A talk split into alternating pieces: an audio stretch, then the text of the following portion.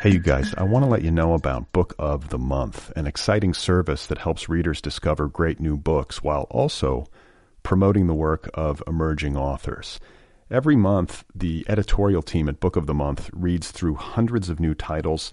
They do the curating for you. They narrow it down to five to seven of the best new books on the market, and you get to choose your book of the month. To sign up, just visit bookofthemonth.com.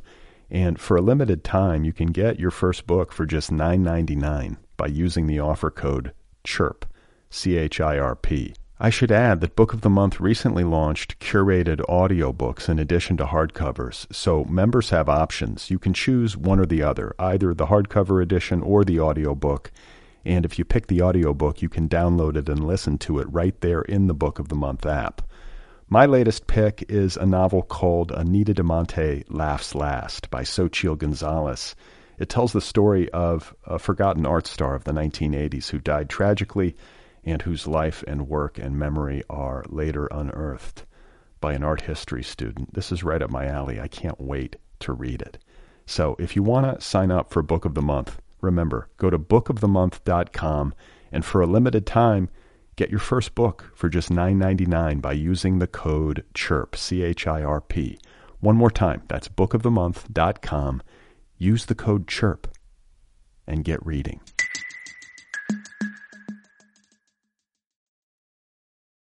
This episode of Other People is brought to you by Audible, the place to go get digital audiobooks. Over at audible.com, there are hundreds of thousands of titles to choose from in a huge variety of genres, and you can play them on your iPhone, your Kindle, your Android, whatever listening device you have in your possession. And here is a killer deal, everybody. Right now, for listeners of this program, Audible is offering a free audiobook download with a free 14 day trial. Go brush up on American history uh, with John Adams by David McCullough, or No Ordinary Time by Doris Kearns Goodwin, or how about In the Garden of Beasts, Love, Terror, and an American Family in Hitler's Berlin? That's the runaway bestseller by Eric Larson. Any one of these titles can be yours free of charge, and if you do this, you know the drill. It helps the program. I get a little kickback. It's a nice thing to do. To download your free audiobook, just go to audibletrial.com slash other people. Again, that's audibletrial.com slash other people. This is an amazing deal. It's available right now. These are books. You can listen to them. Go and get them. Oh my God. You are not alone. You have found other people. You and I have a friend in common. Every stupid thing that a writer could do, I've done. I think it's really beautiful. Jesus, dude, what a struggle, you know? It was incredible. You know, it's like your head exploded seeing what was really there. And now here's your host, Brad Listy. Just one person at just one time. Right. All right, everybody, here we go again. This is it. This is Other People. This is the Brain Exercise. This is the Intimate Author Showcase. My guest today is Ramona Ossibel. She is the author of the new novel, No One Is Here Except All of Us. It's available now from Riverhead in hardcover, and it is generating lots of critical acclaim. Uh, Ramona, as you may recall, had a short story called Atria, published in the April 2011 edition of The New Yorker and uh, the April 4th 2011 edition. And she had a uh, she's had short fiction published in a lot of different places, and this is her first novel. So not a bad way to start out. She and I are going to be talking in just a minute. Uh, otherwise, uh, what's going on? I'm working on my book. That's been uh, dominating things. It's been dominating my brain, and I've now entered a phase where I don't know what is going to happen, where I'm not sure if what I'm doing is right, if it's working, if it's advisable.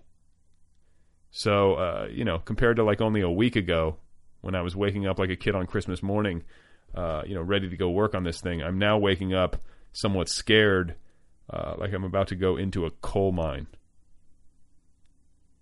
So I'm like 30,000 words into the book, and suddenly, you know, after all this time, after all these, uh, you know, after all these uh, successful writing days, uh, I'm now wondering, you know, uh, like maybe not.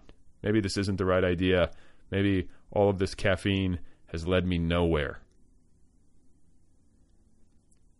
So, what I tell myself uh, is to breathe.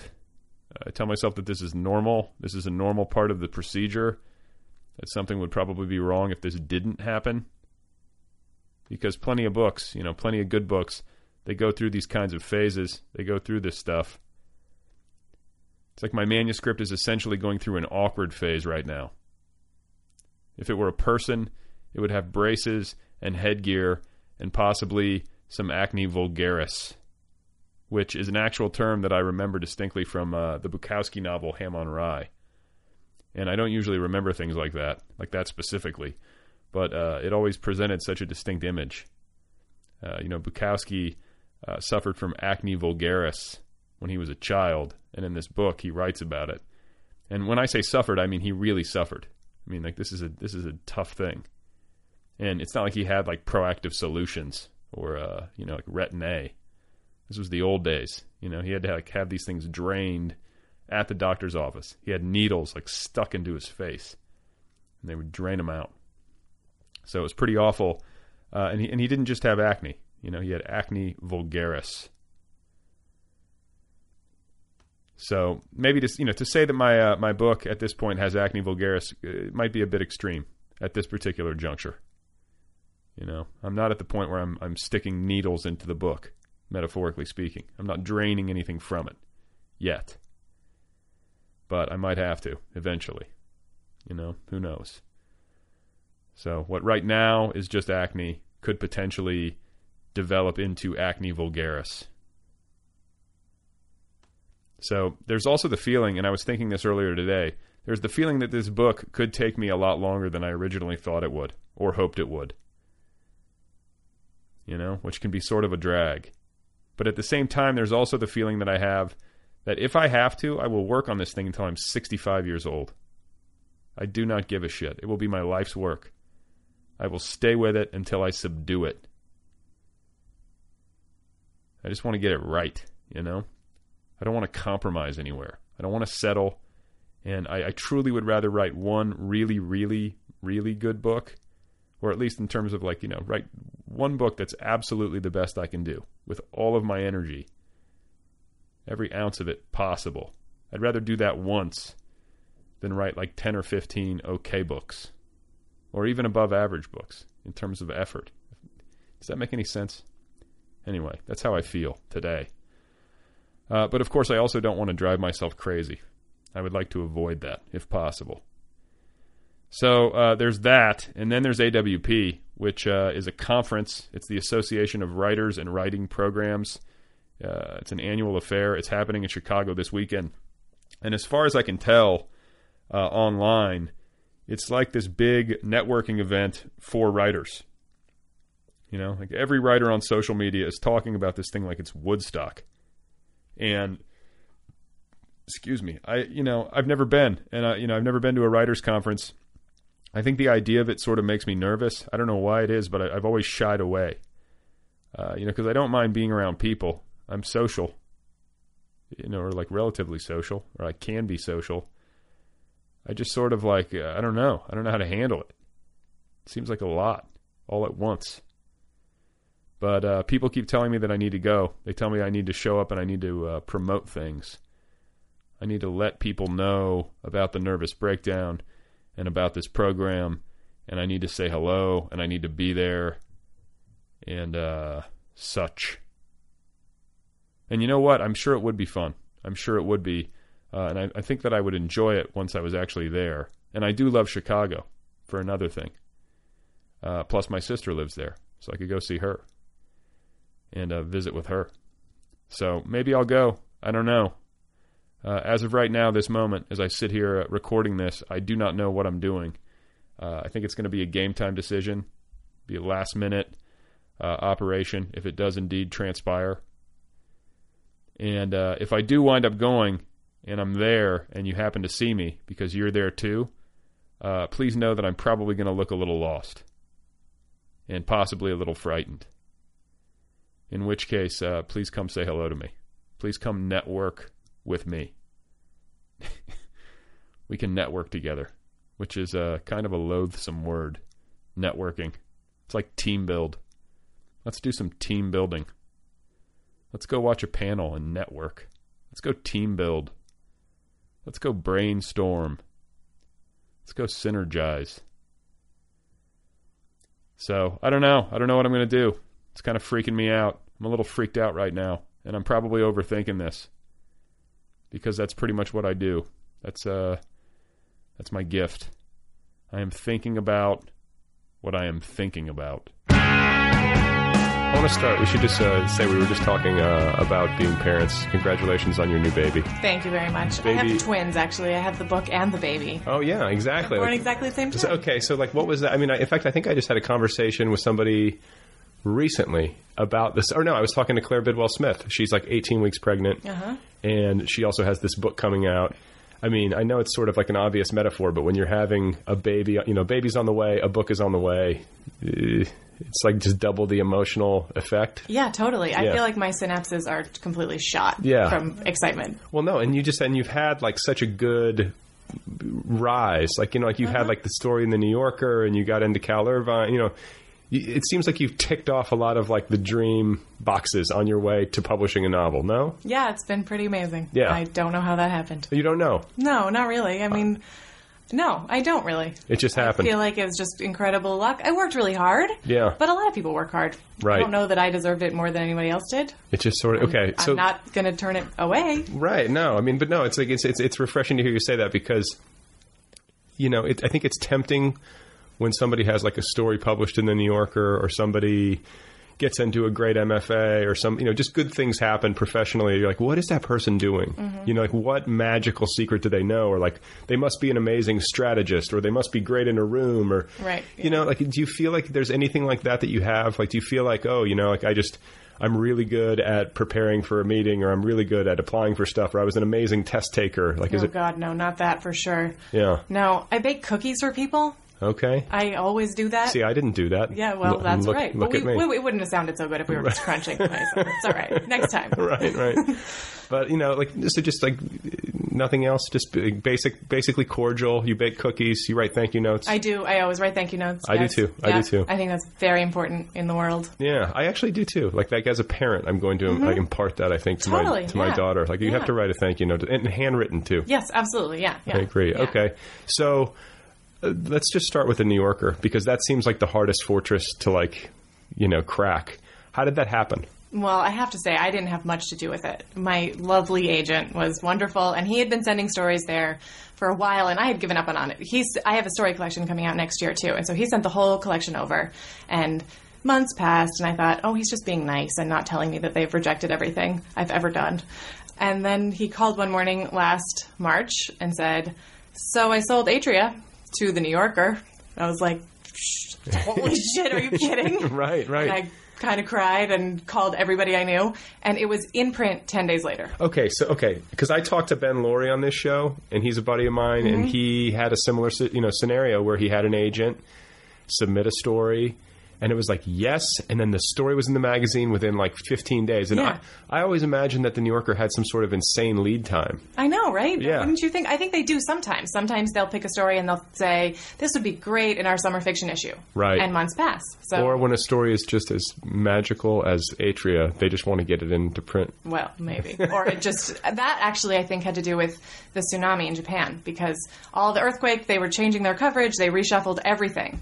And Oh, right. So there was a room all of a sudden, and they needed to fill it. And luckily, I it was happened. standing around waiting. Okay, so like take me through this then. The magazine comes out. Like how early were you at the newsstand? Like what? oh god like immediately but actually it came to santa barbara much later than everywhere else so it took like three days i think before i got the copy after everyone else was calling me and saying Like sending i just got it sending you sending you pictures yeah and stuff. i'm like i want this thing in my hands Right. Oh my. So do you have it framed or anything? no i don't have it framed but i do have a bunch of copies Yeah. yeah i should probably frame it Did you have Did you have like a lot of interaction with them? Did they like Did they? I mean, because I, I remember Ben saying like they did like a really thorough job editorially. Like you know, it's not Mm-hmm. Yeah. like they just take it and just print it. Like No, they, not at all. No, we went back and forth a few times. They were great, though. I was worried. I thought that I was going to get really extensive notes and that I was going to disagree and I was going to have to say, oh, well, you Right. can do whatever you want. You're the New Yorker. I'm obviously not taking this back. Right. But every round was just really smart, excellent, and and very careful comments. Right. And and when I disagreed, they were fine with that. Oh, really? Yeah.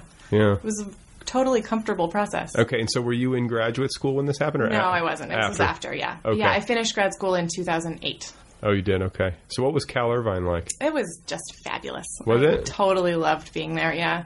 Yeah. It's a really tiny program. There's just six students per year, so you get Really? to know. Yeah. yeah. Six? Six. Oh, Yeah. shit. So six in the first class and six in the second. So you're there. are Twelve of you in workshop. Okay. And you get to know each other and your work really, really well. It's like Lord And of the Flies. It's like- exactly. yeah. yeah. You, ho- you hope you have a really nice class, which I fortunately did. So, Uh-huh. and the two professors, Michelle Atiole and Ron Carlson, are just outstanding and are dear, dear friends now because of the size. We just we spent a lot of time together, and I think I'll know them forever. Yeah. which is pretty amazing. So it wasn't like com- you didn't find like there was like this cutthroat, competitive type thing that No, sometimes it- emerges in workshops. Not at all. In fact, it felt like the best kind of competition. Like I remember the first day of workshop, I got the stories the week before and I read them and I was like, "Oh my goodness, these are incredibly good. I had better get my shit together and rise to the occasion, put something worthy of this table out there."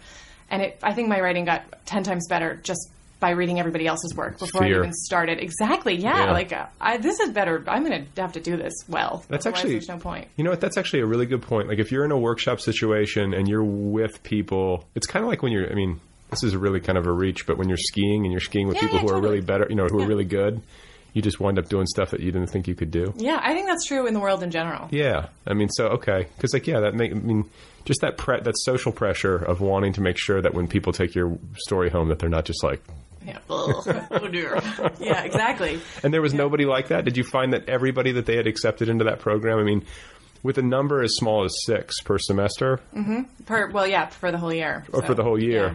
Oh, and it's a two-year Yeah. program. Right, yeah. Like they must be extre- I mean, they must be really picking some good writers. They really are, and really different writers too. They do a good job of picking a whole class instead of just picking their top six.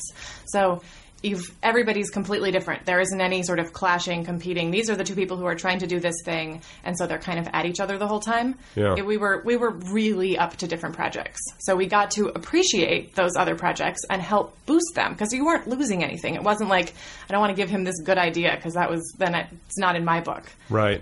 Yeah, so I think, and yeah, I mean, really, it was a really strong. Everybody was great. Some people I think were more insecure than others, but basically, I think the level of the writing was just excellent across the board. Well, what about you? Were you pretty secure compared to other people, or did you feel I like you think were? I was after the, my first workshop, I got completely reamed By? by the teacher, Oh. which we've I've talked to her about it a lot of times since then. But it was an older piece that I'd sort of been working on and hope you know I gussied it up and I was really hoping and I was.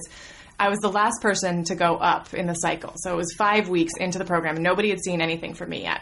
And uh, it was a piece written from the point of view of like a 12 year old girl and she the professor said this sounds like a five year old and this is really elementary and lots of things that i kept it together in workshop i did not cry but i did cry Never a cry. lot after Never cry in workshop. i know if you, can help really it. really don't want to do that so that was the worst thing in the world at that time but Right. then it made me put everything down that i'd thought about before and start over and start doing stuff that was bigger and harder and weirder and i think and actually atria was the next story that i wrote Oh, So, really? yeah so i i really feel like if she hadn't kind of kicked my ass that first day i never would have written that story and that put me in a whole new path So how do you? I mean, like when you work on a short story, because like this th- that form, I find really interesting, and I think that you know it's obviously like really compressed, and um, I don't know what's.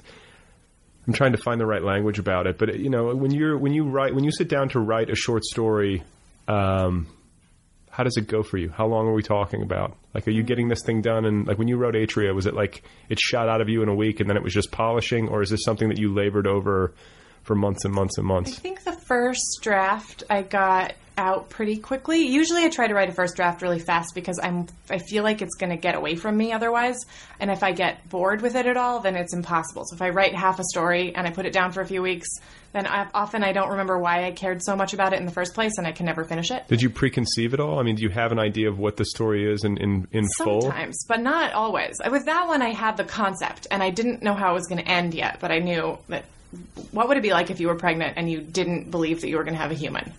So I, and that now having just been pregnant, I think that doesn't seem so weird at all. Actually, it seems completely logical. Right. So, um, I think I started with that, and after maybe a couple of weeks, I probably had a draft, and then I worked on it for a while, and then I put it down, and I worked on it for a while. So it was years before it was really done, Uh-huh. but I, I wasn't working on it for years at a time, really. You would just kind of go back and revisit, and Yeah. polish, and do all that. Yeah. And you always knew uh, that you were going to eventually try a novel, or did you feel like, well, I'm just? I mean, you know, you know what I'm saying? Like, I think anybody who goes to like Cal Irvine MF, you know, to get their MFA has some sense of wanting to write a novel. I think probably hoping mostly. Yeah, Yeah. I think I hoped, although I didn't think about it that much. Those first two years there, I tried to just focus on stories, and I, I hadn't written that much prose. I studied poetry in college, so I applied to Irvine with the 50 pages of prose that I had, and I didn't really know what I was doing at all. So I figured it'd probably be a good idea to. You didn't know what you were doing, but you got into Cal Irvine. That's pretty good. Yeah, that was nice. I didn't expect that at all. Yeah.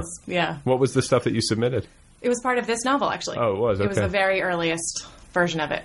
Wow. And so then I, com- but I didn't believe that it was going anywhere. I thought this is- this thing is stuck. I just here I have these pages. I'm going to try to get myself into grad school so I have some time to do some writing. Mm-hmm. And and then I got there and thought, good, now I can abandon that project because it's obviously never going to work.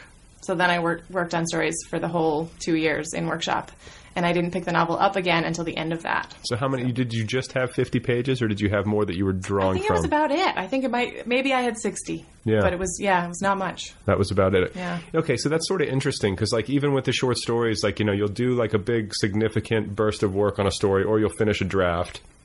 You'll do like a burst of work on this novel, and then you'll go away from it, and then you'll return to it, and then you'll polish it or whatever you know you want to call it, and that seems to be a consistent thing for you. Yeah, I think so. And like you know, because it's interesting because sometimes people say, well, like you know, I've talked to writers in this program where they say, if I'm working on something, I want it to be in a compressed period of time because I want to try to, you know, harness whatever state of mind or whatever energy that I'm in, and I want to make sure that I get it down on the page. And I feel like if I leave it and then come back to it after an extended period of time, I might lose that, or there might be some sort of like lack of consistency to the work. But then I guess like the flip side of that is that you go away and your subconscious gets to kind of do its thing and sort of process what you want to say about it or how you want to address it when Mm-hmm. you get back and then you return to it with like you know renewed energy and maybe better insight That's how I feel. yeah Yeah, I think I've I think I do feel that way about the first draft that I need to get it all down before I turn my back on it because I might not because my first drafts are really really a mess. I'm not trying to make any sense. I'm characters in this novel. The first draft I wrote in five and a half weeks, and it was nonsense. There were characters that would appear, and then I would abandon them a few pages later, and I didn't fix any of my every word the was spelled with the H first. I didn't fix anything. I Oh, just wow. I was just typing 10 pages a day and moving. oh wow Yeah. And then, so I definitely needed to have it down to feel like I, I got it. It's there. It can't get away from me now. I've trapped it. right And then coming back to it and back to it and back to it is sort of like each time I felt like I was adding a layer or then later sort of taking a layer apart and putting it back together again. Yeah. Something like that. Well, no, it's interesting because like uh, th- I- the first draft, and like you always you hear different things. It's like allow yourself to write like a, a shitty first draft or whatever the you know language is. Mm-hmm. Right. But uh, one of the things that's tough about it is that like you have to be sort of honest with yourself. There's like I think it's kind of a fine line because if you let yourself write a shitty first draft and you're just sort of you're too loose with it, then you're, you're allowing yourself to write lazy. Mm-hmm. You're not giving like your full energy and attention to it. But conversely, like if you're too exacting and you're not, un, you know, if you're too restrictive and you're kind of, uh, re- you know, uh, what's the word? Like getting yourself tangled up or not allowing yourself to be creative and make mistakes, which is a necessary part of the Mm-hmm. Yeah, creative definitely, process, then you can screw yourself up on that end. Like, how do you keep an equilibrium? Who knows? There are so many pitfalls. Yeah. You can just screw everything up in a million different ways Right. every day. So I mean, do you have like a ritual, or do you have like a I don't know. You just do what you do intu- Yeah. intuitively. Yeah, basically. And it's- Yeah, sort of feel my way along. And yeah, give up on it for a while. And there were some times during the writing of this novel where I really, really did believe that it was not going to work. And it had been proven, I had worked on it for years, and it is not going to work. I'm going to do something else. And, Right. and then I will be struck with something in the least convenient of places. Once my husband and I were traveling, we took a trip around the world. Um, doing, I was pretending to do research on another book that I knew I wasn't really actually going to write. Although now new things have come out of that, so maybe it will turn into a different book. But Sure.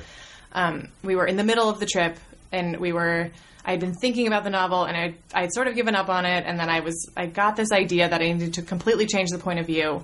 So we stopped in Egypt for a week, and I pulled out our tiny little retarded laptop that we were carrying and changed the whole point of view. I just worked on it every day, drank smoothies. It Wow. was a lovely place to do it on the Red Sea. Good smoothies on the Red Sea. Good smoothies, yeah. Like Jamba Juice, or we Like like the the way that there are hippie enclaves all Yeah. over the world that are exactly the same. Yeah. It was those kinds of smoothies. Okay. You were supposed to, you know, smoke a hookah, Uh-huh. uh, drink the smoothie, maybe pet the feral cat. Is it is a, is a hookah? Is it just tobacco? yeah. Yeah. So you're it just is. smoking tobacco.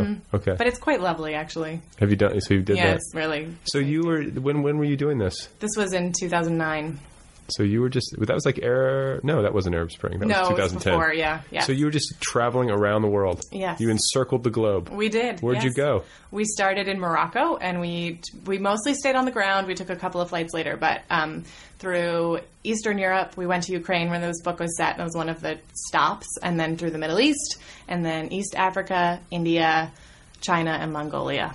Holy shit! Yeah, it was awesome. Wow. How long were you gone? Nine months. Oh my god. Yeah. So give me some stories. Did you ever were you ever in danger? Did you ever have any wild animal encounters? There were no wild animal encounters. No, probably the most dangerous animals were like cats that maybe were kind of gross. Just rabies. Yeah, just a little. Just your rabies. basic rabies. Yeah, no problem. You just have to get that awful shot in your stomach. You'll be fine.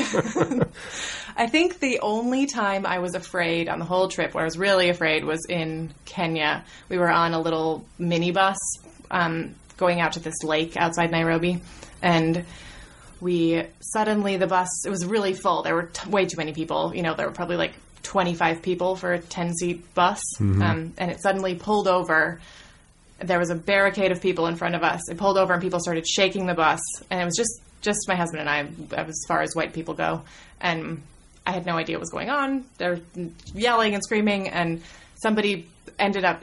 We had everything with us, so it was like if we, you know, if we were taken away or something was stolen from us, it was going to be miserable. Um, but we we somebody l- sort of let us out, and that was a little worrisome. Were they on our side or not? But he Right. turned out to be a nice guy, and he was.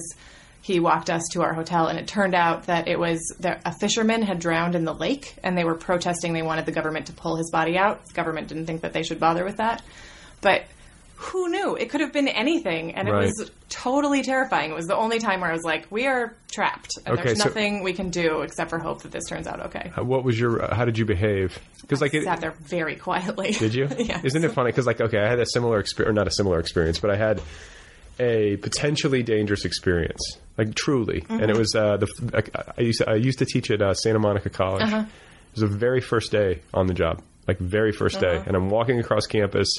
It's the first day of fall semester, and right in front of me, l- this close, you know, a few feet away, these two guys square off. And I'm inside my own head. I'm like preparing, like, what am I going to say to these people? You know, I've never taught a class in my life. And uh, these two guys square off, nose to nose, like they're about to get into a fist fight. And all of a sudden, one of them like reaches into his pants and pulls out a pistol and holds it to the guy's head. Whoa. And the guy that had the gun pointed like at his head, like literally almost touching his head, he turned around and ran away as fast as I've ever seen anybody move. It was like gone, Yeah. and uh, people like there were some screams, and everybody cleared out except for me. And I had my teacher bag in one hand. It was like my feet were like nailed to the pavement. You know, I was like, I was just standing there looking at this guy, and I just watched him. He like tucked the gun back in his pants, like flashed some sort of sign at me, smiled, and like walked away. And I was like, okay, so that's what I do. You know, like, good to know. Who knew that being a teacher was going to be so perilous? right. I mean, like, and then I was like, oh my God, I'm an employee. I had this whole like psychodrama, like where I was like, I should go report this. Like I'm responsible. And yeah. like, you know, I had, and so I went and, you know, it was actually really, it was actually really interesting because I walked over to the campus police building, which I actually knew where it was just because it happened to be where, near where you get your parking pass Uh-huh. as a teacher. So I walked over there and somebody had already notified them. So I saw all these police officers, guns drawn, run out towards me and they looked terrified. Like terror in their eyes because Yeah. like they thought they were going to get into a gunfight. Like, you know, it was Right, like- it they was- didn't know that it was over yet. Yeah, it was an interesting. But they wound up arresting the guy, and it was like you know, it was like uh, what's the word? No, no gunshots. Right. You know, Yeah. so Yeah. I don't know. I just I, it's fascinating when you get into those situations that y- you kind of see how you respond. Mm-hmm. I mean, what are you going to do on the bus? You can't like Yeah. you can't talk. You don't even No, you speak their can't- language. Right, exactly. You can't be like, please don't hurt me. I There's nothing to see here. Please step away from the don't bus. have any money. just traveling around the world. Exactly. Got nothing. Nope. Uh, Oh my Yeah. god. Okay, so then you got out. You went to your hotel. Uh, yeah, it was fine. Everything was fine. Okay, so what about favorite places? There was really nowhere that I didn't love. Is one. It was a hard question to answer because it was every place was so different. Uh-huh. That's one of the things about a trip like that. It felt like every new region was like, whoa, this place is amazing in a whole new way. Yeah. So, um, favorite going to visit to go to the villages where my family came from and where my husband's family came from. He's actually from we're about like hundred miles away from my little zone, which we didn't know until we went there. Oh, wow. That was pretty amazing. Was that was a big highlight. Did you meet like ancestor or relative? No, nobody's there anymore. But we did find my great great great grandfather's headstone in Oh. the cemetery. No shit. Yeah, that's pretty cool. Oh. What did Yeah. you do? Did you like? Did you have a moment? Did you Yeah. lay some flowers down or something? We we cleaned it off. We it took a while to find the. We didn't know where it was. I had somebody sent me a cousin of my grandmother sent me a photograph of the gravestone when he was buried. So it was all clean and nice. Uh-huh. It was like 1939, I think he died. Right. Um, so we knew where the cemetery was, and we got there. We had a n- really nice guide who was helping us, and. it was- Cemetery guide. No, just normal guide. He was driving us to all of the villages because we couldn't get there on the train. So Uh-huh. he was helpful and, and translating so that we could find information out. Of course, Because yeah. Uh-huh. we don't speak Ukrainian very well. Um, so we got to the cemetery and we sort of jumped out all jolly. We're going to go find it. And it was huge. It was like, I don't know, a mile square or something. It was enormous. Thousands and thousands and thousands of graves and completely grown over. The Jewish side of the cemetery, the Catholic side was okay. So, um, we started wandering through it was like trees growing over the gravestones and vines and thorns and wild onions and so we're tramping along looking at all these falling down headstones just hoping that we came upon it for about two hours How did you know there were wild onions? You because you looked could at- smell it Oh, you You'd could crush smell it. them yeah you'd step on them Okay. Mm-hmm. and it was like this really strong oniony smell That makes sense. yeah it was kind of beautiful it was sort of sad obviously there was nobody there to look after these things anymore all the family members had gone far away mm-hmm. but it was also really beautiful just sort of hauntingly lovely Right.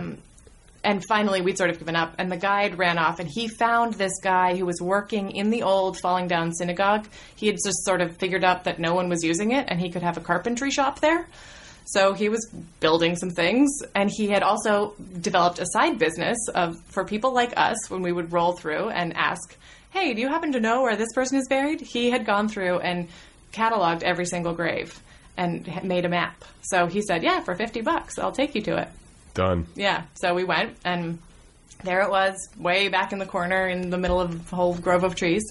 And we cleaned it off and said hello. Pimped it out a little bit. Yeah, exactly. Wow. What's up, Hirsch? That's- How's it going?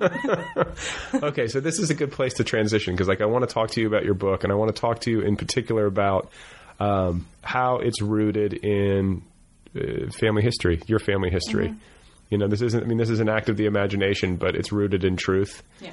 And can you talk a little bit about the, the process? Because, you know, the, one of the interesting aspects of it is, um, you know, how you can start from uh, fact and move into fable and you know uh, what was that process like and how do you, how do you feel about taking this sort of base of truth and then launching off into you know directions that are completely um, surreal or whatever you want to call them Uh-huh. you know Well, it started. At first, I thought I was just going to write the story a little bit more, not factually, but sort of closer to the way it had been told to me by my grandmother. And it was just not very good because she's a great storyteller in her way, and I was doing a terrible job at telling her stories her way. So I.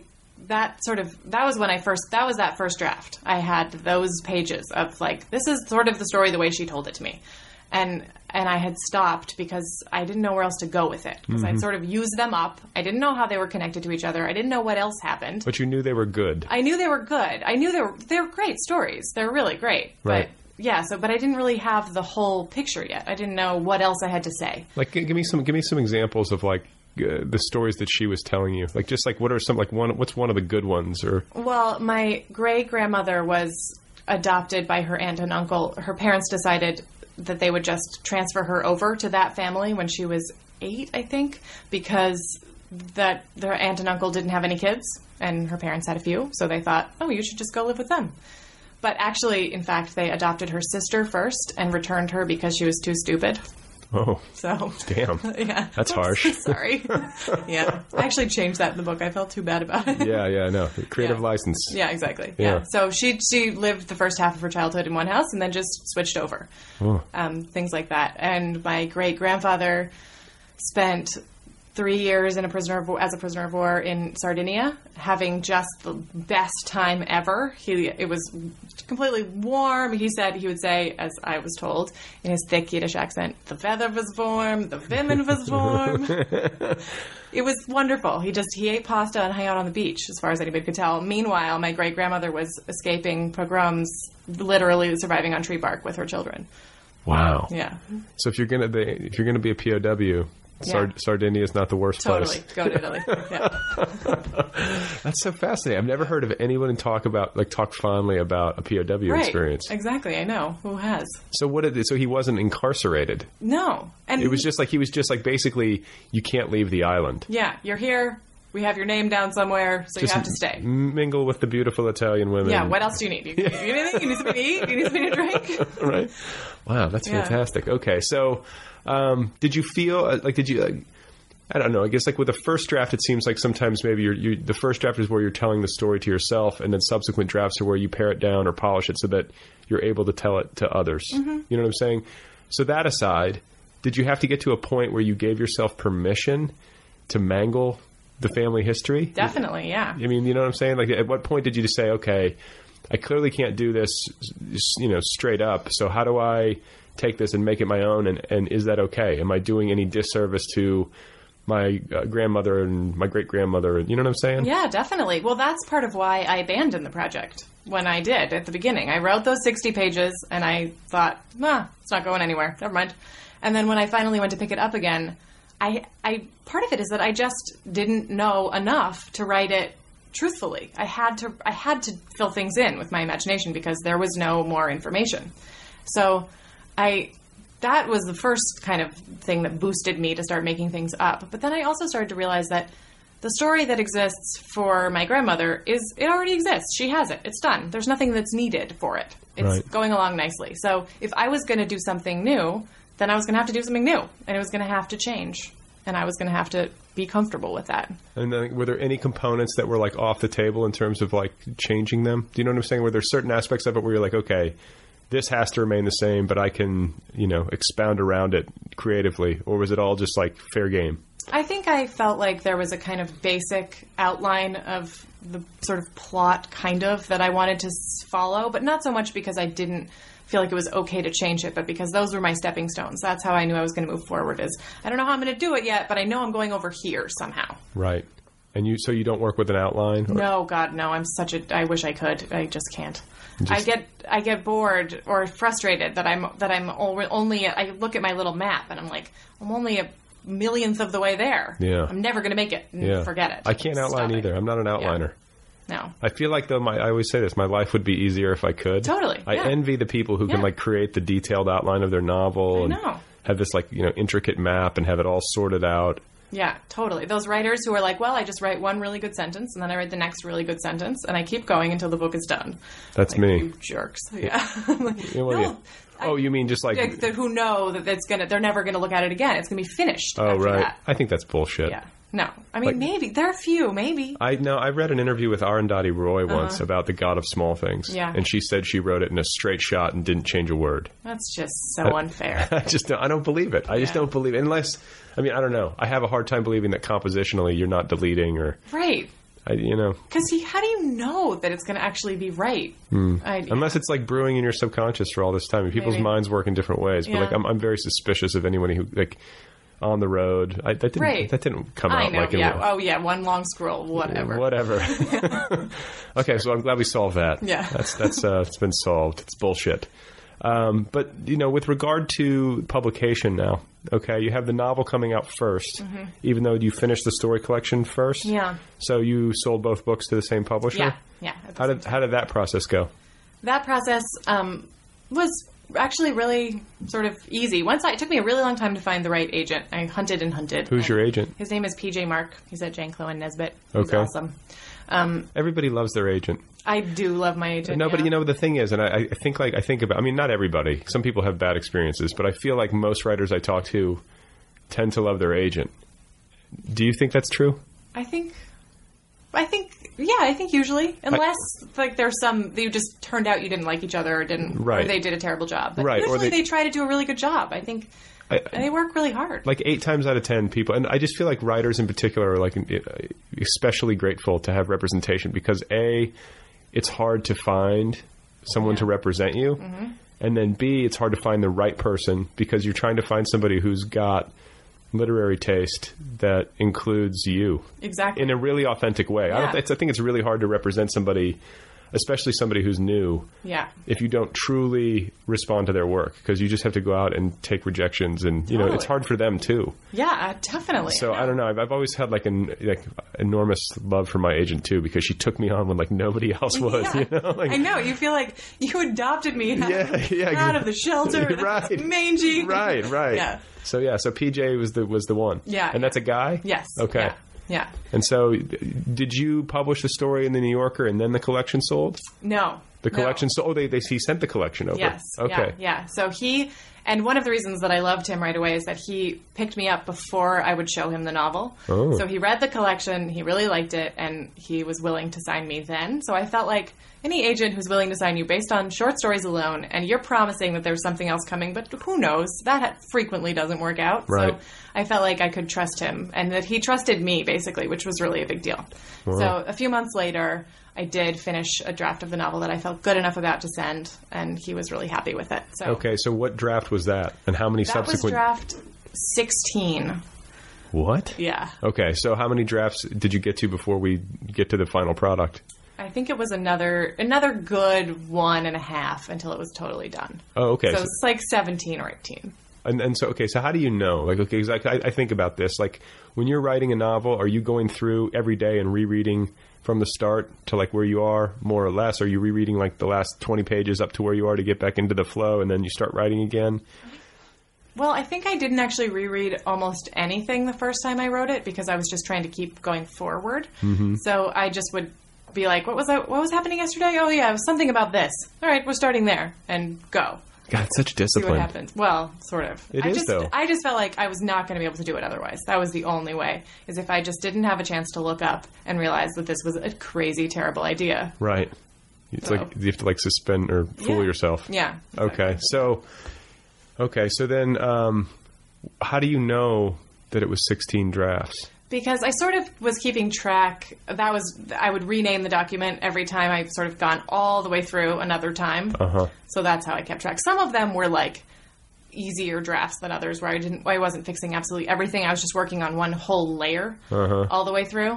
So it was mostly that I needed to be able to sort through everything, so that I didn't get confused about what I had done one. So Right. Okay. And so then uh, are you revising on a computer or do you Yeah. revise on like paper manuscript? I printed it every few rounds, probably. Is it's that- it's sort of- definitely easier to read it on paper for me. I am more successful that way. and then you change it on the computer? Mm-hmm. Yeah. Yeah, yeah, mark it up. Cuz like I always want to like mark up a manuscript. I have that like thought, but then I get going and I'm like, "Oh, wait a minute. I'm just going to write this down and then go type it." It's like it starts to get inefficient, but then the problem with re- editing on a computer is that like you can become kind of a busybody about it. You can start noodling the thing to death, you know. Mm-hmm. Right, and you you end up getting caught on one paragraph when what you were trying to do is fix something about the whole chapter. Right. and you're stuck. Yeah, So were people uh, were you giving it to other people besides PJ to read or was it just him? not very many. I had given it to one really close friend. I both of my teachers had seen it early on. And then I had given it to this one friend a couple of times in the in the years that I was working on. Like a girlfriend kind of thing? Mm-hmm. Yeah, she was in the program. She was a year behind me in the program, Uh-huh. and she was just a really, really smart reader. So she knew what I was doing. She was Yeah. helpful, and she was she would tell me the truth. Oh, she, that's what you need. I know. was going to say cuz friends can sometimes be like, "It's great." Yeah, this is really nice. I love this story. it's so it's so much fun. no, that's like not the- Margot. She was like, "This is really good, but you really need to work on some things." Oh wow. Yeah. Okay. So and like, what were you, were you getting though?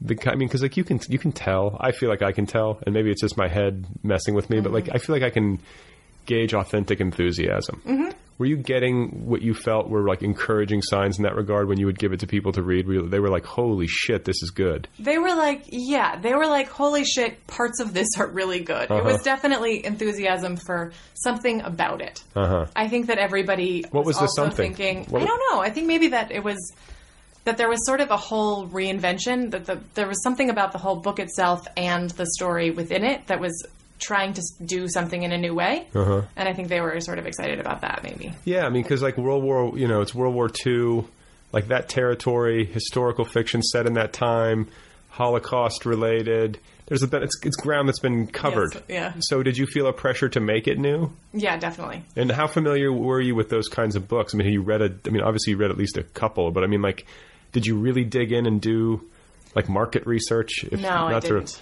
No, I didn't Yeah. at all. Yeah. And I I had to make a decision at one point because my family was actually there during World War One. Uh-huh. And I made a decision in somewhere in the beginning ish of writing that I needed to move it forward in time because I think that people the the something about the Second World War is just we all are familiar with it. We know, we just know. Uh. And especially if there's anything to do with Jews, you just you just totally know that it was the worst ever. Oh, just God, yeah. so beyond anything. You don't have to say it. So I I wanted to not write the war. I wasn't really that interested in it. I just wanted that ghost in the background. So I figured out that people didn't know that much about the First World War. It was more complicated war. It was more confusing. There wasn't It was not also- as it was also- clear. it there was- wasn't the sort of good guy bad guy thing. And it was a lot more brutal. Like Yeah. World, World War One was like, Oh, yeah. that was the It's a worst. mess. That to me was the. I mean, I, Yeah. obviously they're all terrible, but like, Yeah. you watch the history and just the way that it was fought and what those people had to go through and Yeah. how many people lost their lives and like, that was a mess. Yeah, it was really, really bad. But it's much less sort of clearly understood, I think, by the general populace. Exactly. Yeah. Yeah. And I don't think that people think of it as a time that was particularly bad for Jews, although it was. There was that it was there were pogroms and everybody was constantly getting sent away and killed off and but we don't think of it that way. So I felt like I was going to have to tell that whole story and the book was going to be sort of weighed down by it. So I wanted to just gesture towards that Right. and have everybody be like, "Uh-huh." It's almost like it's like almost like the unseen character. Yeah, You yeah. know, it's there. And Right. You don't need to explain that to people. Yeah, yeah. So okay, here's like sort of a historical question. This is probably a dumb question, but it just popped into my head, so I'm going to ask it. Like, do, do, is there any historical? Do we have any historical understanding of why Jewish people have been persecuted? Like, where does it? What the hell is going on? I do you know, what I'm know. saying? When you look back, like, where did it start? Who got this going? Like, what? It's yeah, I think it's sort of hard to understand. I don't Right. really get it either. They, people commonly say that it's because they Jews were allowed to handle money where Catholics and Christians weren't. So they looked like they were the sort of slimy money grubbing whatever and they had some power because of that and Wait, that Catholics maybe- couldn't touch money. you weren't supposed to. Yeah, it was dirty to, to sort of transact money. You weren't allowed to, to be a banker or anything like that. because the church held the money. Right. Oh, okay. But Yeah, and they the Jewish did- faith, the Jewish faith allowed for the people yeah, to it's handle. fine. And you were also allowed to be a doctor. So there, the Jews were in these positions of power that were inconvenient to the ruling classes, I think. That they were like, you guys, we need you to lend money and we need you to take care of sick people. But we Right. don't like you and we don't like that you have all this power in the world. So that's one of the reasons that people, s- you know, give. Resent But it or whatever, yeah. I don't know. That, that can't be the whole thing. Yeah, I just I, you know I just because I, I I like history and I have like this sort of like uh, you know persistent fear that I just don't know enough of it. Mm-hmm. I, you know, it's just like I, I constantly like look at a bookshelf or I go into a bookstore and I get like anxious about how many books I haven't read. Right. Do you know what Yeah, I'm saying? yes. And so like the certain things will pop up and I'll just be like, how the fuck did this happen? Mhm. You know, and like I also have I think kind of an idealistic thing. Where I, I'm just like, can't we just fix this? I know. you know what I'm saying? Like, We just like look at each other and be like, let's move on. Yeah, right? yeah, yeah, We've yeah. done this Let's, for like like- thousands of years. Yeah, like that. I mean, you know, the gay marriage thing. Just Right, I was exactly. just thinking that I was like, are we really arguing about I this? know. Let's just be done with this. This is a no-brainer. Yeah. Let these people have their weddings. Right. For God's sakes. I know. But it, do- it doesn't work that way. No. We need to fix that. We do. We really do. No.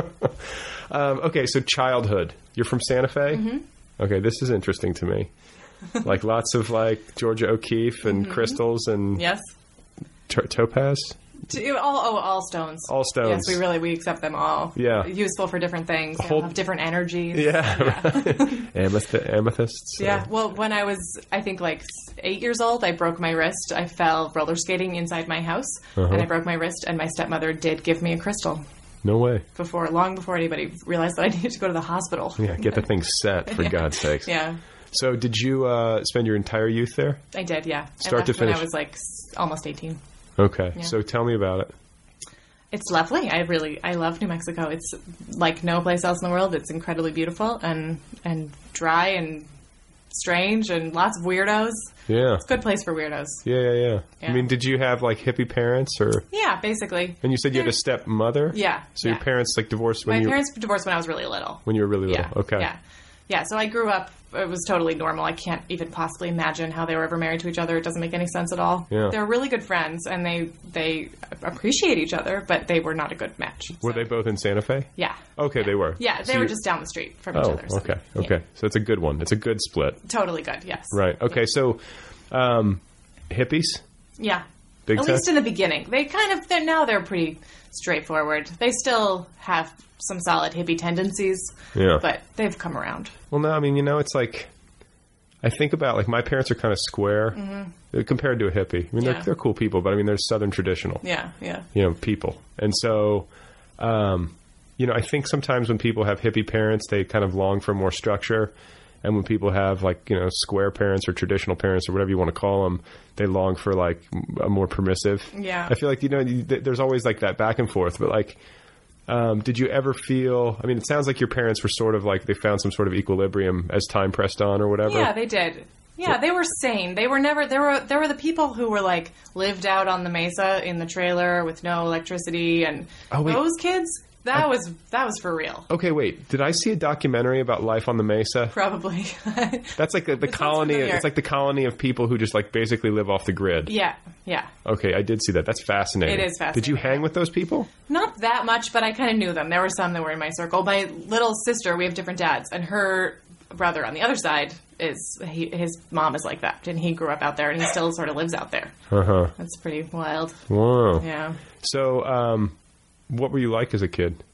Like, were I you all was- were you always riderly? Yeah, I was always right early. I was super shy.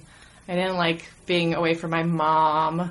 I was pretty quiet. Quiet, Yeah, shy, yeah. retiring. Yeah, talked to the dog a lot. Did you? Yeah. what did you say to the dog? I probably told her ridiculous stories. Yeah. Yeah. So how like how old were you when you finally started to break out of your shell?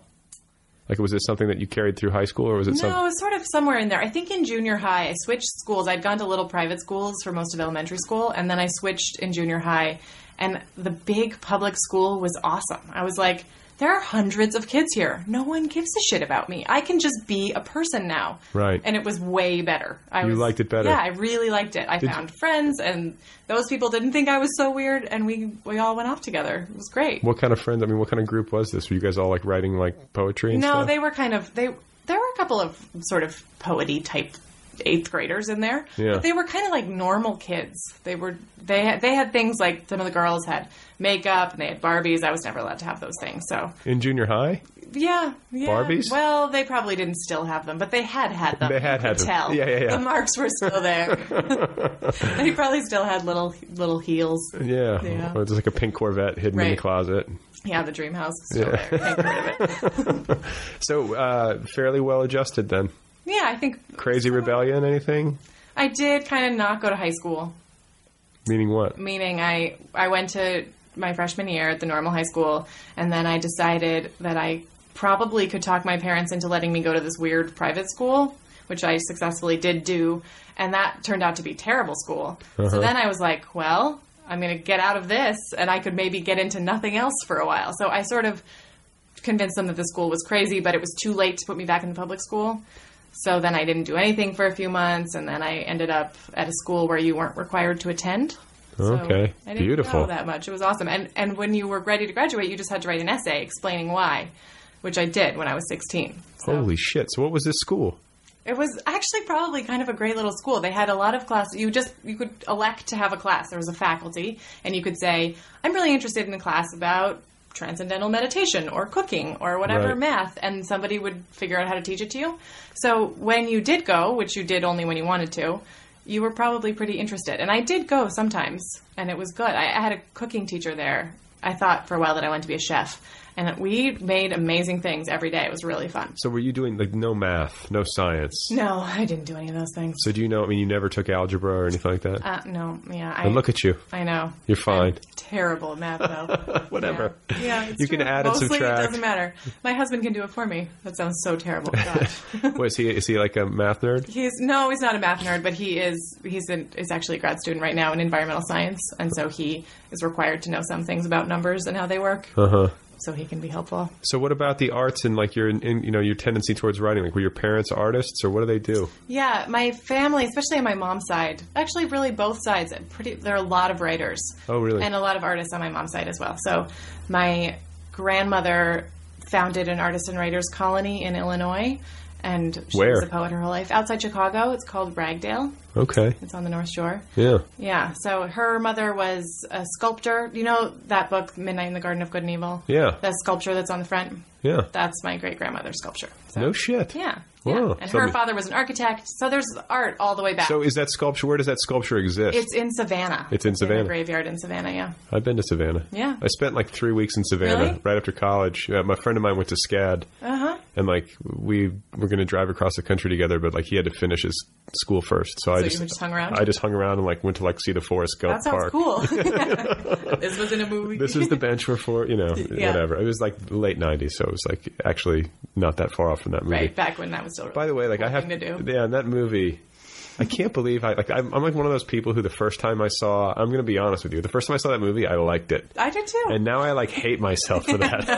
How could I? I mean, I just like every subsequent viewing, I'm just like, really, like this, like I was getting choked up at the end. Yeah. and, yeah, I haven't seen it in a really long time. yeah. That one and Titanic too. Oh Uh, yeah, Titanic, totally. I saw Titanic cried in- every time I saw it. I saw Titanic in a full theater, and I was I was by myself. Uh-huh. I was like, I think I was like at my parents' place. I was like, I'm just going to go see this movie, and I remember seeing it in the full theater, and like when I, I walked out, like just thunderstruck. totally like yeah. And then I've on subsequent views, I'm like, I'm like, I am a moron. I have no See, I critical think- faculties. I don't think I lost my moronic faculties because it, I still felt that way. I Really? still cried. I think the next time I saw it too. Did you? But I remember when it came out, I saw it with my friend Allison, and we just bawled in the car after. It's like, how could we have gone through something so sad right now? oh no. It's just yeah, it's it's troubling. But I Yeah. guess you got to give yourself an out. I mean, every once in a while, you just got to permit yourself to Right. get emotional over Yeah. a cheesy movie. right. Okay, so um, you didn't go to high school, or you did go to high school, but you went to this really permissive, sort of like self-directed course of study type high Exactly, yeah. school.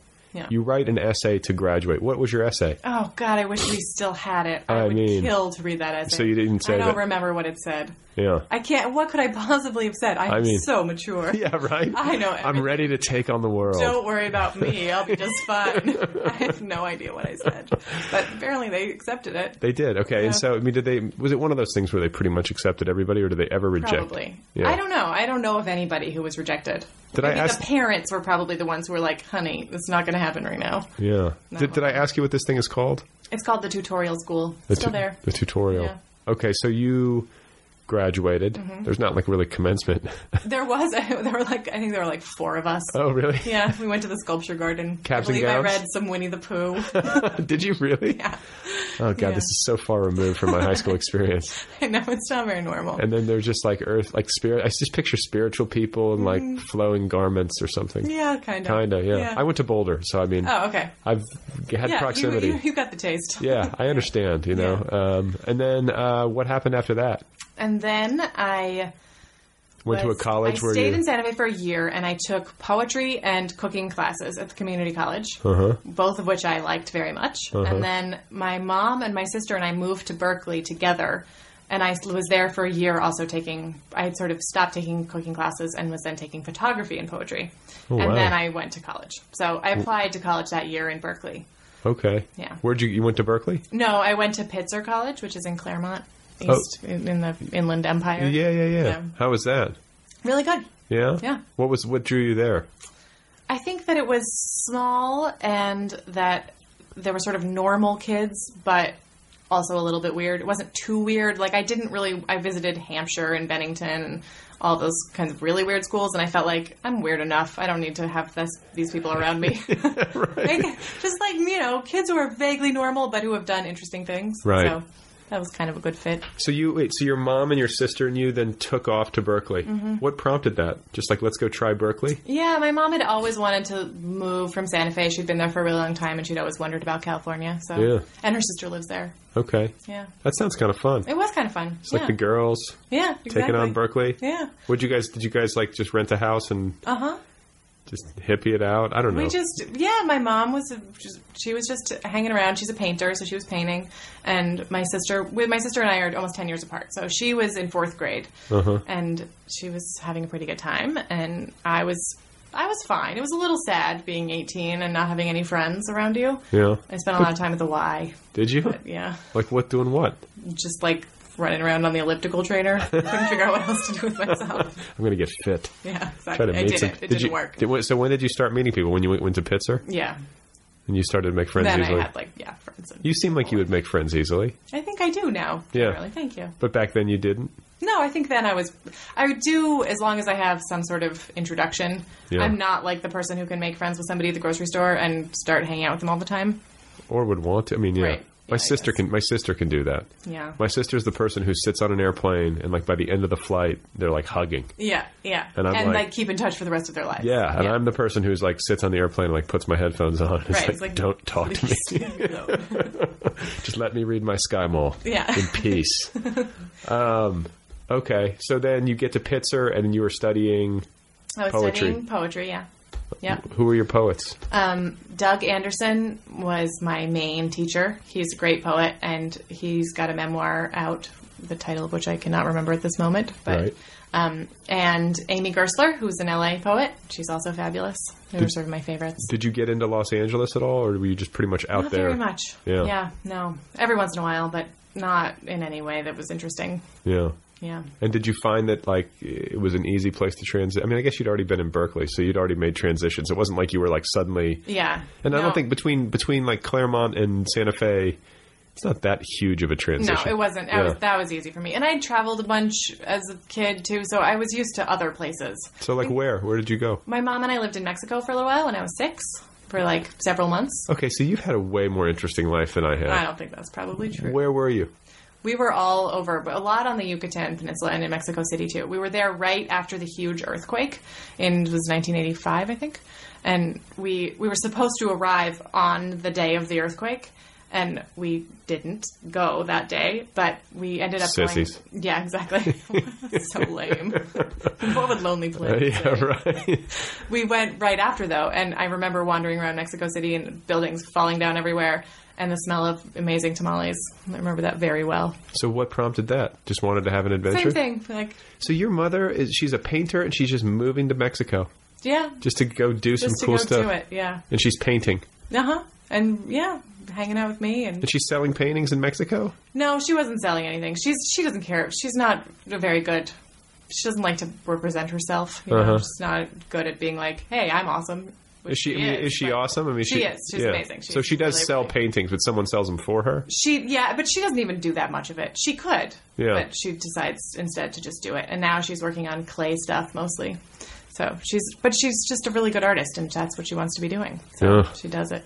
So what was wh- how long were you in Mexico for? We were there for I think it was a it was a few months. We were supposed to be there for a year, but we both got a little lonely. I think partway through, and I was the idea was that I would go to school, Yeah. but I that was still in my extremely shy period of my life, and it was really hard. I didn't really speak. Now you're in Spanish, and- Mexico and you're shy. yeah, I'm in Mexico, shy, not speaking Spanish. I was like, I can't do this. Yeah. So, and she's my mom is a real softy, so I was like, Hey, mom, I don't want to go. And I think she was like, I get that. Let's stay home instead, and let's go on that chicken bus again. What's the chicken bus? There's just always a chicken on the bus. Oh right. Yeah. Take the bus. Yeah. Look at the chicken. Right. Mm-hmm. You're what, six years old? I can see that. Yeah, I would have it's been in, fun. I would have been into the chicken. Yeah, absolutely. Wow. And so then graduate like how I mean, do you mind ma- like graduate school started how soon after you got out of you did four years and you were done? Yeah. And then I, so I was done in 2001, and I went back to grad school in 2005. So I was out for four years. And what'd you do during that time? I taught fourth grade for a little while on the East Coast, um, we, my husband and I, went to Southeast Asia for a few months. He wasn't my husband yet; he was just my boyfriend then. Uh-huh. Spent some wa- time in Thailand, Oh my uh, god. living on dollar fifty a day or whatever it was. Yeah. And then we came back and we w- moved to Berkeley. We s- tried to take care of ourselves and be grown ups, not very successfully.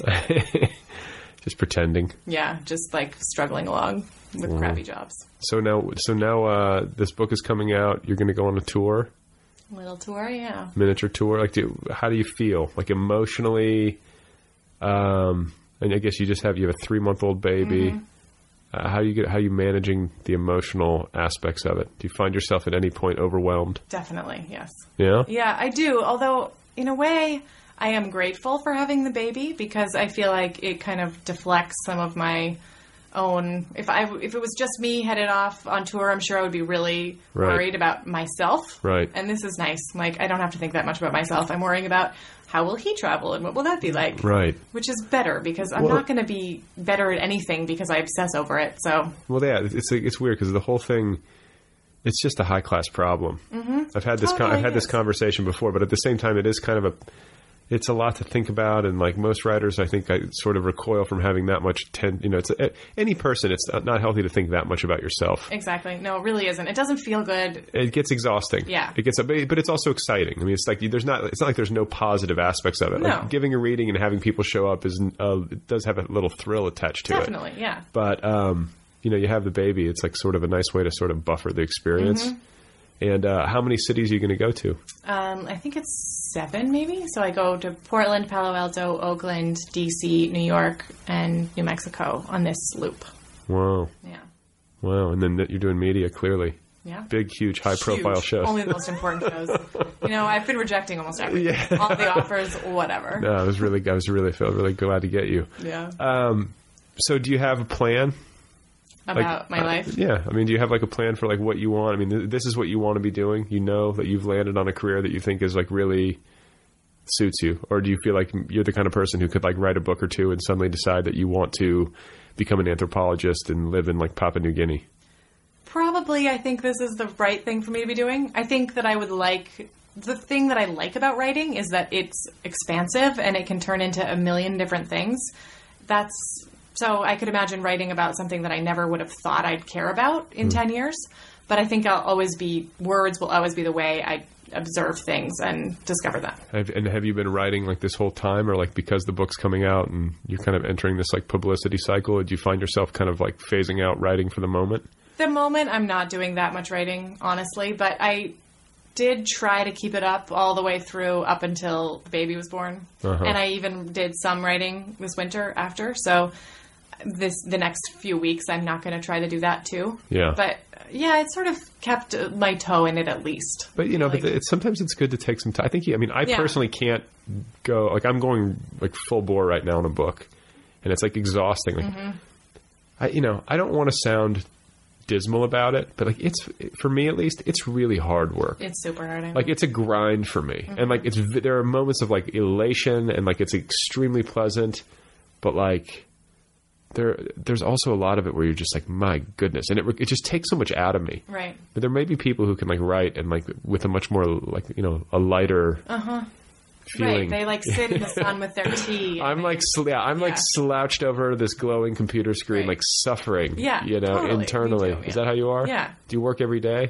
I, I hope to work every day. When I'm really working, I, I do work every day. But then I do take breaks. So During I'll- the day or just in, like during Oh. yeah, the writing? and during both. Yeah. So it'll be like, all right, I'm going to write for two hours, and then I'm going to go take a walk. Walking is really an important part of my writing process because that's where it's like, all right, take a breath. What just happened th- that I cared about? And when I come back to it, I'm usually a little bit smarter. So stopping and doing other things during the day is important, but also stopping and doing other things. Like we were saying before, it's just that I have to come back to it and see it in a new way. Uh-huh. Otherwise, it just nothing ever starts to come loose. And Yeah. It keeps being the, the problems that are there keep being problems unless I walk away for a little while. and you and you live up in Santa Barbara now? Yeah. So that's a nice place to go walking. Yeah, it's pretty nice. You just go for a little hike and. little hike, little Ugh. beach walks, Ugh. dolphins. Oh God! Mm-hmm. it's very refreshing. Uh, how long have you been up there for? About a year and a half. And you, are you going to stay? We'll see. It's Yeah. it depends on jobs, Right. money, all that stuff. Yeah. It's- it is a little on the expensive side. It's that so Santa nice, Barbara. though. It's so nice. It's got to be the best place, like to. It's got to be the best quality of life of any place. I in the kind of I think it really is. weather, surroundings, yeah. culture, Uh, It's like small enough, you But big walk enough. everywhere, but big enough. There's actually things going on. You don't feel trapped. right? A couple hours from LA. Do you surf or anything? I don't surf, although Yeah. if we stay, I'm gonna learn. Yeah. I've surfed once. I'm not. I tried. Yeah. I couldn't get it. Couldn't do it. I did, and plus, I just don't. I don't. I Yeah. can't fit that in. It's a whole right, exactly. It's a way An of life. Entire another thing you have to care about and do every day. yeah. Yeah. Do you think you could fit it in? Do you think you could make that work? Maybe. It's really like about a two minute drive to my house, the one little break in Santa Barbara. So if I was going to fit it in, it would probably be the most possible place for that to happen. But Hmm. I don't know. It's probably unlikely. yeah. well, we can but ha- maybe the kid will surf. Yeah. That would be good. I've had that dream too. Where I'm Yeah. like, we'll get her on a surfboard when she's four. Right. Like that would be cool. It would be cool. Girl, you know, and girls who surf, like Totally that's a cool awesome. thing to be able to do. Yeah. A- Anyone who can surf, it's a cool thing to be able to do. no, it's especially cool as a girl. Like, Yeah. speak two languages and surf. Yeah, If I if I exactly. get that accomplished, she can be, you know, a complete idiot in Right. all other aspects of her life. but she's bilingual and she can surf. You're done. Done You're and done. as a father. We have figured a lot of stuff out here today. Yeah, I think we really have. Well, uh, I congratulate you. This is all very exciting, and thank you for making time to be here. Absolutely. Thank you. It's a pleasure. Okay, everybody, there you go. That's the show. That's Ramona Ossabell. Go get her novel. It's called No One Is Here Except All of Us. It's out from Riverhead right now, wherever books are sold. And if you want to track her down on the web, you can find her at ramonaossabell.com. And Ossabell is spelled A U S U B E L. You can find her on Twitter at Ramona underscore Ossabell, and she has a Facebook page as well. This show has a website, it's otherpeoplepod.com. It has a Twitter feed at otherpeoplepod. I have a Twitter feed at Brad Listy. The show has a Facebook presence.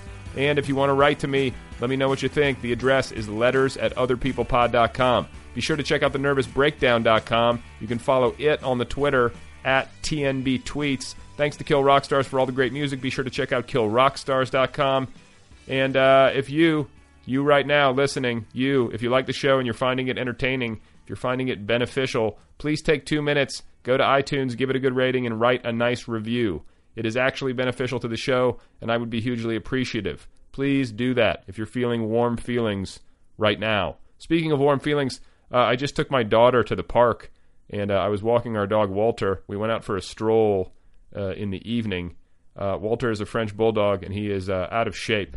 He's been a little neglected since we had the baby, and uh, he looks sort of porcine. He looks porcine anyway, but now he looks especially porcine, somewhat pig-like.